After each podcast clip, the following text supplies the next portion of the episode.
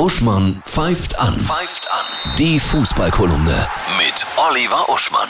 Hallo Oliver, ich grüße dich. Hallo Annette. Ja, was für ein Skandal, ne? Bayerns Hansi Flick platzt der Kragen und er holt richtig aus, kritisiert Herrn Lauterbach, Karl den Ja, Großen. ich, obwohl ja der Flick als Fußballtrainer mit Wasser nur unter der Dusche zu tun hat, äh, musste er dann natürlich auch sich in der Disziplin des Zurückruderns betätigen und hat sich mit Karl ausgesprochen, wie wir gestern in der Presse lesen konnten. Das ist ja schön.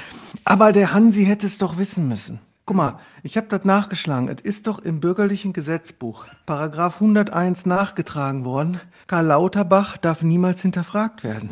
Und wenn doch, gibt's eine Aussprache. Und wir haben ihn doch alle vor Jahren demokratisch zum Minister für Alarmismus gewählt. Und er tut doch jetzt nur seine Pflicht. Und wenn du dir das anguckst, der arme Mann, die Talkshows sind doch voll mit Expertinnen und Experten aus allen Universitäten, aus allen Laboren bis in die kleinst geschriebenen Aufsätze hinein. Das ist doch so, als wenn Jogi Löw für die Nationalmannschaft sogar Spieler von Sandhausen und Meppen ausprobieren würde. Ja, der Lauterbach kommt doch kaum dran. Also da hat der Hansi wirklich übertrieben. Hast du ihn je schon mal so erlebt, den Hansi Flick? Das hätte ich, also so einen Kontrollverlust. Nein, natürlich nicht. Das ist nicht seine Art, aber momentan liegen die Nerven auch bei Menschen blank, die gefühlte Jahr, jahrelang geduldig waren. Ja. Die Topspiele am Wochenende, ja, diesmal ohne Schnee, ne? Ja, Der erstaunlich, wie schnell alles wieder Ja, geschmolzen krass. ist. Auch hier. Schade eigentlich. Ja, die sind alle morgen. Also Gladbach-Mainz sozusagen als Spreizspiel, ne? die einen oben, die anderen unten.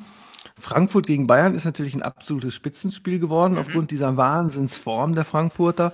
Und dann natürlich das Ruhrderby Schalke gegen Dortmund. Also stell dir mal vor, äh, hier würde jetzt mal Schalke sich am Riemen reißen. Was das dann wieder für den neuen Dortmund-Trainer bedeuten würde, der ja jetzt schon ein bisschen wackelt. Das wird auch noch spannend, ne? Meine Güte. Ein schönes Fußballwochenende, ja? Ja, dir auch. Alles Liebe. Tschüss.